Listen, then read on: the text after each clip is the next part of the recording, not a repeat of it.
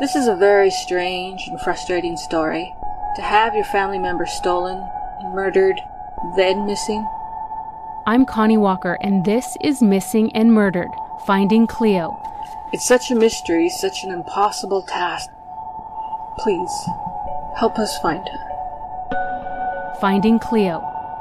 If you'd like to hear more, you can find the full season wherever you get your podcasts.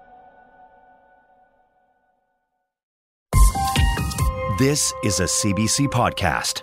This is Cree Indian. Cree Indians are my tribe. They're and we from live Canada, in you Canada. said. I was just coming down from visiting my folks in Cree Reservation in Canada. Oh, yeah? Lord knows. Oh, a reservation. Are you Indian? Mm-hmm. Yeah. really? Hi, I'm Damon Fairless. My sister read me a story about Indians. Was it a real story about Indians or was it a fairy tale? It was a real one. It was a real one. Because some of them are fairy tales and some of them are real. Some are just pretend and some are real. Yeah. I'm real. Buffy Sainte-Marie making history on Sesame Street in 1975. Since arriving on the folk scene in the 60s, the beloved singer songwriter has been celebrated for her music and as a champion for Indigenous people, culture, and rights. If there's one single thing I'm trying to do for the Indians as a composer, it's to inform the white community and explain the way things really were because I, I think that it's about time that we start to raise a generation of Canadian kids and American kids who realize that nations, like individuals, make mistakes and that mistakes must be corrected if proper and straight growth is ever to be resumed. And But now, her identity as an Indigenous person is in doubt. I remember those stories growing up that don't talk about it. We don't want any trouble. So she was white. I don't understand how, in the face of all of those details, you continue to tell a story that has no basis in reality. I don't get it. Geoff Leo is a senior investigative reporter with CBC Saskatchewan. For the past couple of years, he's been investigating people who falsely pass themselves off as Indigenous. And today he's here to explain what he's uncovered about Buffy Sainte-Marie for an explosive new episode of The Fifth Estate.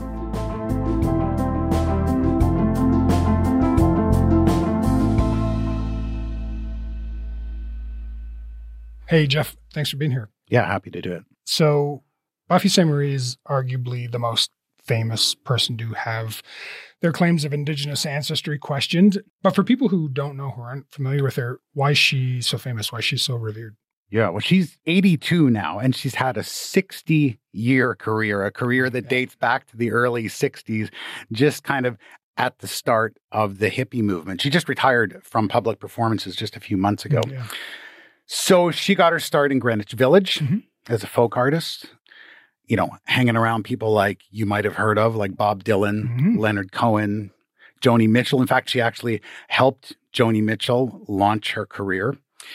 And famous for a lot of famous songs she's written, uh, perhaps one of the biggest, Universal Soldier, which became the unofficial anthem of the uh, anti Vietnam War protesters. Um, she's had songs covered by people like you might have heard of, like Elvis and Barbra Streisand. And yeah, it's it's amazing the many people she's been connected with over the years. And and then, of course, she was a regular on Sesame Street and teaching children, millions of them, about Indigenous culture and language.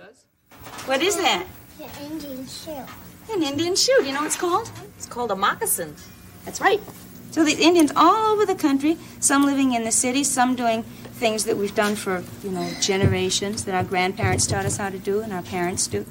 And then we do all kinds of other things that everybody does, like come to Sesame Street and travel around. And she's been a very powerful advocate and spokesperson for Indigenous rights, talking about residential schools, the harms of colonialism. And she's uh, launched programs that fund education of, about Indigenous people as well.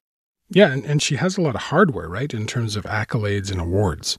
She has uh, lots of Junos, uh, lots of awards specifically for Indigenous artists, even a few honoring her lifetime achievement uh, as an Indigenous musician. The, the biggest piece of hardware, a most famous piece of hardware she collected was an Oscar. Accepting the original song award for Up Where We Belong, Jack Nitzsche, Buffy Sainte-Marie, and Will Jennings. Uh, she's considered the first Indigenous person to have won an Oscar for her role in writing the song "Up Where We Belong" Right. Yeah, from the Officer movie. and the Gentleman. There it is. Yeah. That's right. So, so you talk about her coming up in that like incredible period in, in Greenwich Village, the folk scene. Is there a sense that Buffy's career benefited from the social movements at the time? Yeah, you know, this was yeah, this was interesting for me to really see how much the the hippie movement sort of idolized the indigenous culture at the time, indigenous spirituality. Uh, that was a big part of the hippie culture. And it was obvious from her early career that this also influenced her own view of the world. You can hear it in her music. Uh, she uh, wrote a song now that the buffalo is gone. It's a song that Yeah. laments the way the uh, colonial system has affected indigenous people, has pushed them down. And so, you know, the the focus of her career was definitely uh, noticed by the larger culture at the time because what she was doing was so different. Yeah. So distinctive. She had this distinctive look, style, and she really stood out from others who were doing folk music at the time. So that's the Buffy Sainte-Marie that most of us know. But let's start unraveling her ancestry claims. What's the story Buffy tells us about her origins? Yeah, so I think if you were to boil down the basic story, because there are sort of variations as we go, but if you were to boil down the basic story, she claimed to be Cree, Yeah. that she was born on the Piapot First Nation near Regina in the early 1940s. Mhm. And then uh, a Massachusetts couple adopted her, a couple by the name of Albert and Winifred Santa Maria or Saint Marie, uh, adopted her as a baby and raised her near Boston. Well, I was uh, raised in a, a very small town. There was only one Indian family there, and it wasn't mine. I was. Uh, I had all kinds of self-identity questions that little kids don't label as self-identity problems at all, but I had them looking back on it. And then the story goes that later in life, in her early 20s, she was reunited with her Piapot relatives and actually adopted back into the community. Hmm. Okay, and I want to come back to to that in in a bit, but I want to go into what you get into in your piece, which is you start talking with Buffy's extended family. This is the the folks in the states in Massachusetts. Yeah. they've got a totally different story. So let's start with Buffy's niece Heidi. What what did Heidi tell you? Yeah, so she was the first family member I talked to. So Heidi is in her 50s, so she's quite a bit younger than Buffy, but mm-hmm. she told me that from the conversations about Buffy as her career was taking off in the family, she's a very famous relative. None of the family that she heard believed she was mm-hmm. indigenous. They didn't buy the story at all. Buffy was not adopted. She was a child of my grandfather's and my grandmother's. You know, I, I don't know how or when she started to create her story, but at this point, she's just raised in a Caucasian family. I took a look at the the family tree of the the Santa Marias, the Saint Maries, and and you can see that on the one side it's Italian ancestry, on the other side it's English ancestry. Uh, and Heidi says, you know, all of the family that she knew, they were shocked that she was making these claims to have be have Cree ancestry, be born on a First Nation in Canada. Mm. Uh, You you also spoke with uh, Buffy's cousin Bruce, and uh, I guess he he said the family was really stoked for her success. They were really happy she was doing well. They would cut out all the newspaper clippings and save them, and you know they were proud of her, and um, you know, and, and you know who who wouldn't be? But he he also said some other stuff, right? Yeah, What did he tell they they were baffled by these public claims to indigenous ancestry. Thought that they were maybe a publicity stunt or something uh, like that. They again, Bruce says the family just didn't buy it. One little piece of evidence we have of that. At one point, her uncle Arthur decided to take action. A magazine article had just come out, very high profile magazine, saying she was indigenous. Uncle Arthur said that's enough. So he went down to the Wakefield Daily Item, the local newspaper, mm-hmm.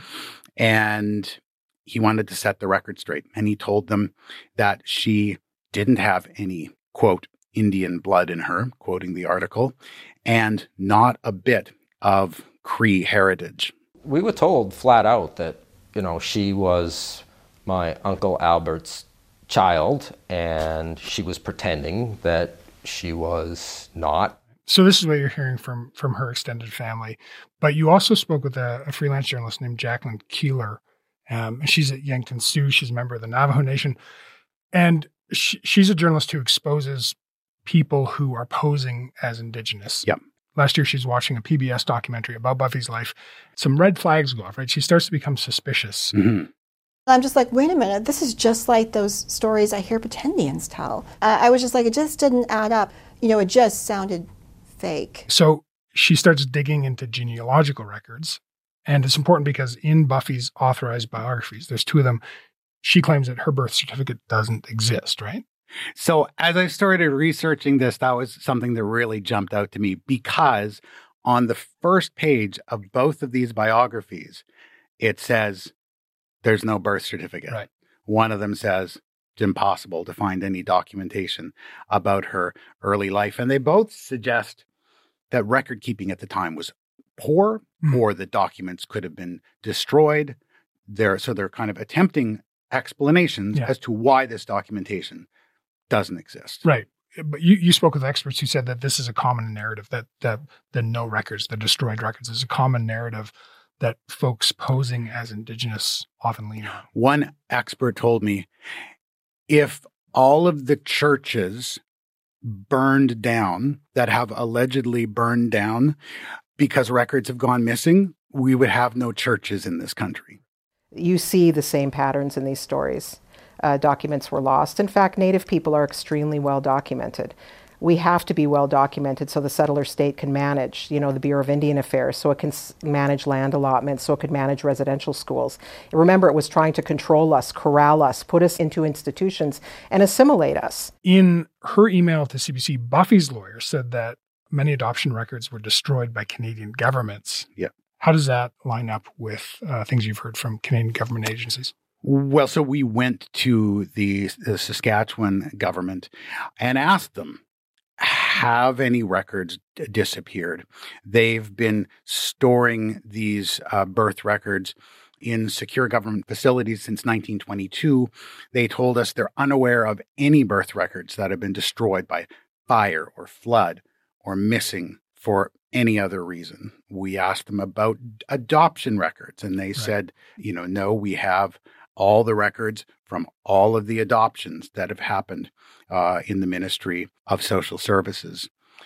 In reviewing articles, uh, interviews uh, with Buffy, she talks about she went looking for you know birth records, and in 2022, she went to Q host Tom Power, saying my adoption records are inaccessible. you. You have to understand what it's like to be an indigenous person who has been adopted. Yeah. The the records are sealed. You don't get to find out anything. Yeah. I mean, in the 40s. We asked the Saskatchewan government about this. Ministry of Social Services told us that since 2017, adult adoptees can easily go ahead and access their birth records. Right. One other thing that Buffy has talked about publicly is that she was a survivor of the 60s scoop. In Canada, we had something that's sometimes a little bit later referred to as the big scoop, where Native children were removed from the home. They're assigned a birthday. They're assigned kind of a biography. So, in many cases, adoptive people don't really know what the true story is. In fact, a letter that we got from her lawyer, uh, it said that Buffy Sainte-Marie was a likely survivor of the 60s scoop. It is worth noting that the 60s scoop is widely recognized to have started in 1951. Uh, Buffy, however, was born in 1941. It's not clear how those dates jive.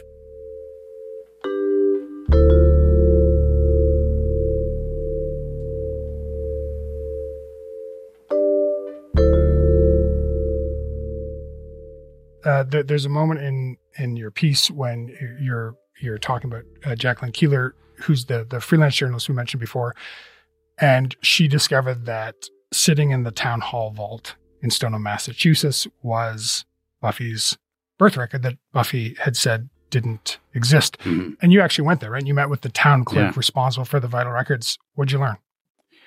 Yeah, so uh, went to this uh, old brick building uh, not far from where Buffy grew up and met Maria Sagarino. She's the town clerk. Right. She's responsible for all the birth records in this vault. So it's this old vault. You pull the door back and and there's just binders all over the place of birth records that go back years and they're all, you know, in sequential order in these binders. So she pulled out the binder from 1941, started flipping through them and got to birth certificate number 49.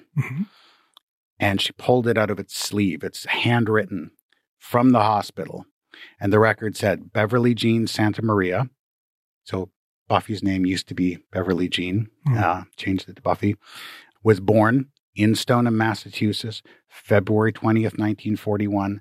Her parents were Albert and Winifred Santa Maria.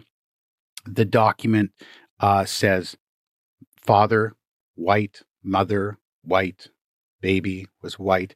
It was signed, hand signed by a, a doctor who says she was born at 3 a.m. Hmm. in Stoneham, Massachusetts. Right. So presumably someone who's been adopted from Canada is not going to have this birth certificate. Yes, that's certainly what Maria Sagarino said. She says this is an original record. It looks like all the other ones, and it follows precisely the same template. I can say absolutely with 100% certainty that this is the original birth certificate. Beverly Jean Santa Maria was born in Stoneham, Massachusetts at New England Sanitarium and Hospital on February 20th, 1941. She was not born in Canada. And then, so there's the birth certificate, but then there's more paper evidence that starts piling up. Can you tell me about uh, some of the other documents that you discovered in your research that starts seriously calling uh, her story into, into doubt? hmm Yeah. So we found a number of documents that all tell essentially the same story. So we have a copy of a life insurance policy that was taken out uh, for Buffy when she was a little girl by her mom and dad. And it says she was born in Stoneham, Massachusetts in 1941. The US Census, when Buffy was nine, says she's a white girl. She was born in Massachusetts to the St. Marie's. Alan, her uh, older brother, he went on to enroll in the military.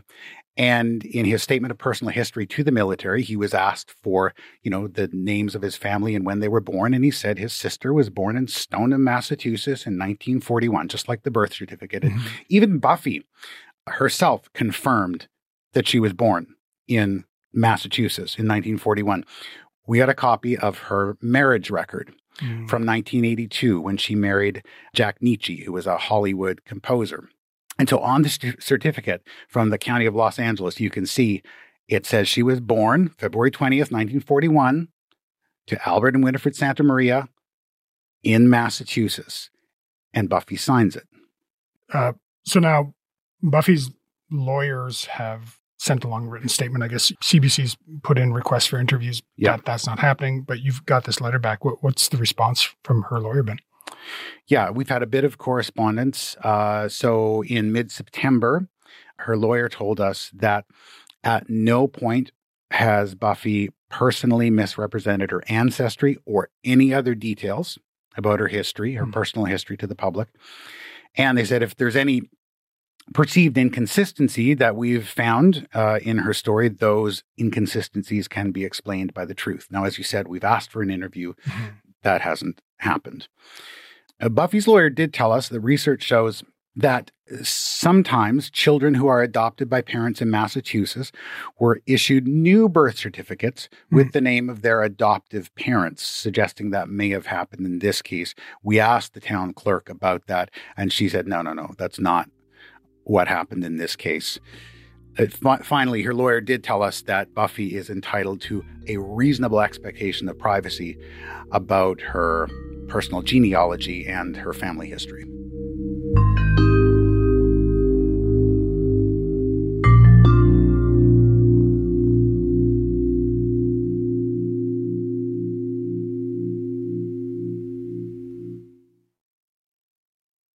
I'm Samantha Cole, host of the new season of Understood, the Pornhub Empire.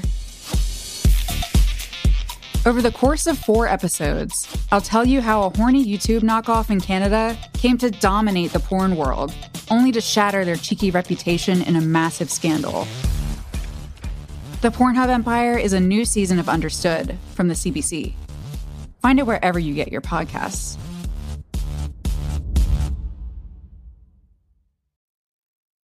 If you look back on her career, as you have, hmm. how do you see her ancestry claims shifting over the years? Yeah. So, so what we did was looked for every written record we could find about Buffy, going back as far as we could, all the way back to her high school and even to her elementary school days.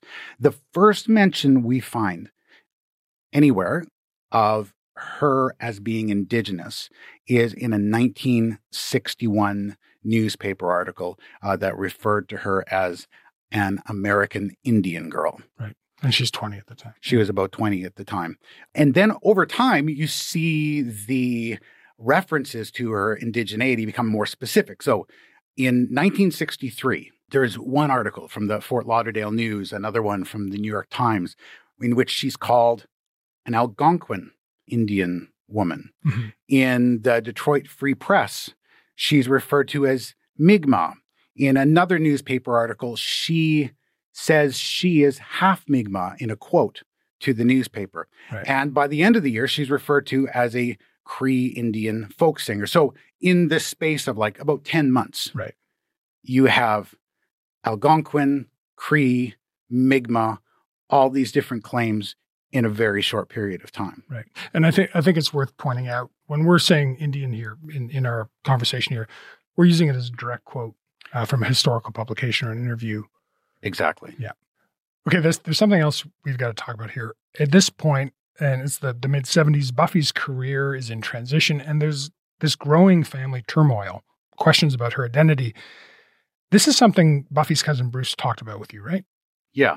Yeah. I mean, this is a turmoil that had been felt for uh, some time, and, and he certainly noticed it himself. So he, again, he's younger than Buffy, but he distinctly remembers being told, do not talk about our family connection to Buffy. He remembers a time when he was talking with his friends, was kind of bragging that, Right. yeah, we're related Famous to cousin, her. yeah. And his parents said, like, shut up about that. Don't talk about that. Mm. Um, and he was told, like, there could be legal consequences, troubles. I remember those stories uh, growing up um, that don't talk about it. You know, we don't want any trouble. You know, let her be, let her do what she wants to do because we don't want to lose our house. You know, we don't want lawyers coming and suing us for defamation. She instilled that fear in, in our relatives. And around that time, Buffy's brother Alan, so Heidi, who we heard earlier, her father gets a letter in the mail from a lawyer in Los Angeles, and it's a it's a heavy letter, right? So so tell me about that. Yeah. So, uh, Alan, her older brother, and Heidi's father gets this letter uh, from a lawyer who says he represents his sister, and it accuses him of defaming her Mhm. and attempting to interfere with her employment prospects. So th- threatening her employment prospects, like how? What do you mean? Okay, so there's a bit of a backstory here. Uh, what I'm going to tell you is now coming from Heidi and from some letters, some correspondence we have from Alan. So, so here's how it goes. A bit before that letter arrives, Alan, who's a commercial pilot, lands a plane in New York City. As people are getting off the plane, it turns out one of the passengers was his sister. They greet one another. Buffy introduces a guy who's traveling with her as a PBS producer. This is my brother Alan. This is the PBS producer. That's it. They move on. A few weeks later, after that, Alan gets a phone call mm-hmm. from this guy, this PBS producer. I just want to confirm that you are her biological brother. Is that right? Right. Alan said, Yes, that's right. We have the same parents, Caucasian parents.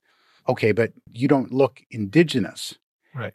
And and he says, you know, no, I'm not. Like, yeah, we have the same parents. They're Caucasian parents, and no, I'm not indigenous. And the conversation ends. And he doesn't think much more about it until that letter Okay, so what's arrives. So the letter is threatening to sue But what's in inside the letter is another letter, a handwritten note from his sister. And this letter alleges that Alan sexually assaulted hmm. her as a child. And she says, if you ever interfere with my employment prospects again, I will talk about your sexual abuse with your wife, your employer, and with the police. Okay, so Geoff, what do we what do we actually know about these allegations of sexual abuse? Okay, so we do know that uh, Buffy didn't just make them in this letter. She did go public with them in her 2018 biography. Uh, in that biography, she explicitly accuses her brother of having sexually abused her. We also have letters from Alan that he wrote around that time to family members in which he denied the allegations, said they were horrific allegations and they were not true. Uh, it's just really not possible for us to know which version of events here is actually the truth.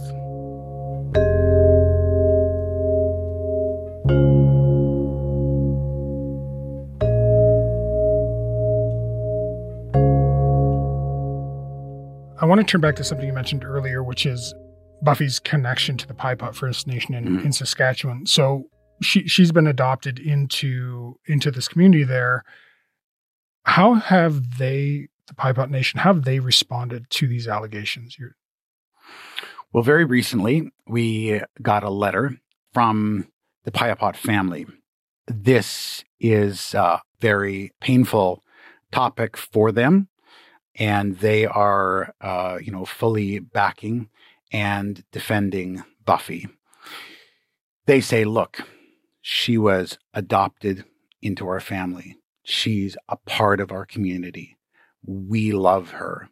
Mm. She loves us it's nobody else's business to say who's part of our community or who's not part of our community. Mm. And they say, according to their community traditions, you know, because of this adoption, we consider her indigenous. Mm. And it's not up to any other outside colonial institution Right. to tell us whether or not she's indigenous. right. Okay, so that, that that's that's interesting. The, the aside from the, their response, Mm. uh, it is a bombshell of a story, and I imagine there are going to be Indigenous folks uh, who you know find this pretty breathtaking. There's going to be a lot of upset folks. So I guess I, what I want to ask is is knowing that, why do you think it's important to do these kind of investigations? So I have been doing this sort of work looking at, you know, so-called pretendians for more than 2 years. And in that time I've talked with a lot of indigenous people, a lot of indigenous experts, and they tell me this is very important work. Why? People who are falsely claiming indigenous ancestry and then taking benefits to themselves, whether that's jobs, awards, honors, or even, say, speaking for Indigenous people while not being Indigenous, displacing genuine Indigenous people. One of the other things that's really jumped out to me as I've been doing this work is how unbelievably common this is experts that we talk to, like Kim Tallbear, say it's a serious problem and institutions need to address it. And she told me she hopes that this story, because Buffy is so well known and so well loved around the world, that this story will draw attention to this issue and show people why it's so important. All right, thank you so much for for telling me about your research. Yeah, I'm happy to do it. Thanks.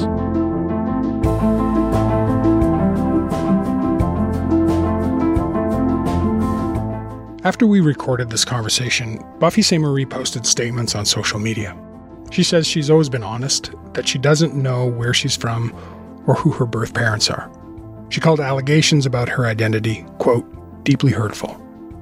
In a video, she goes on to call herself a proud member of the Native community with deep roots in Canada. But there are also many things I don't know, which I've always been honest about. I don't know where I'm from, who my birth parents are, or how I ended up a, a, a misfit in a typical white Christian New England town. But I realized decades ago that I would never have the answer to these questions. All right, you can watch the full documentary on CBC's The Fifth Estate. It's out tonight. That's all for today. This week, Front Burner was produced by Rafferty Baker, Shannon Higgins, Joyita Sengupta, Lauren Donnelly, and Derek Vanderwyk. Sound design was by Mackenzie Cameron and Sam McNulty. Music's by Joseph Shabason. The senior producer is Elaine Chau. Our executive producer is Nick McCabe Lokos. And I'm Damon Fairless. Thanks for listening. Front Burner will be back on Monday.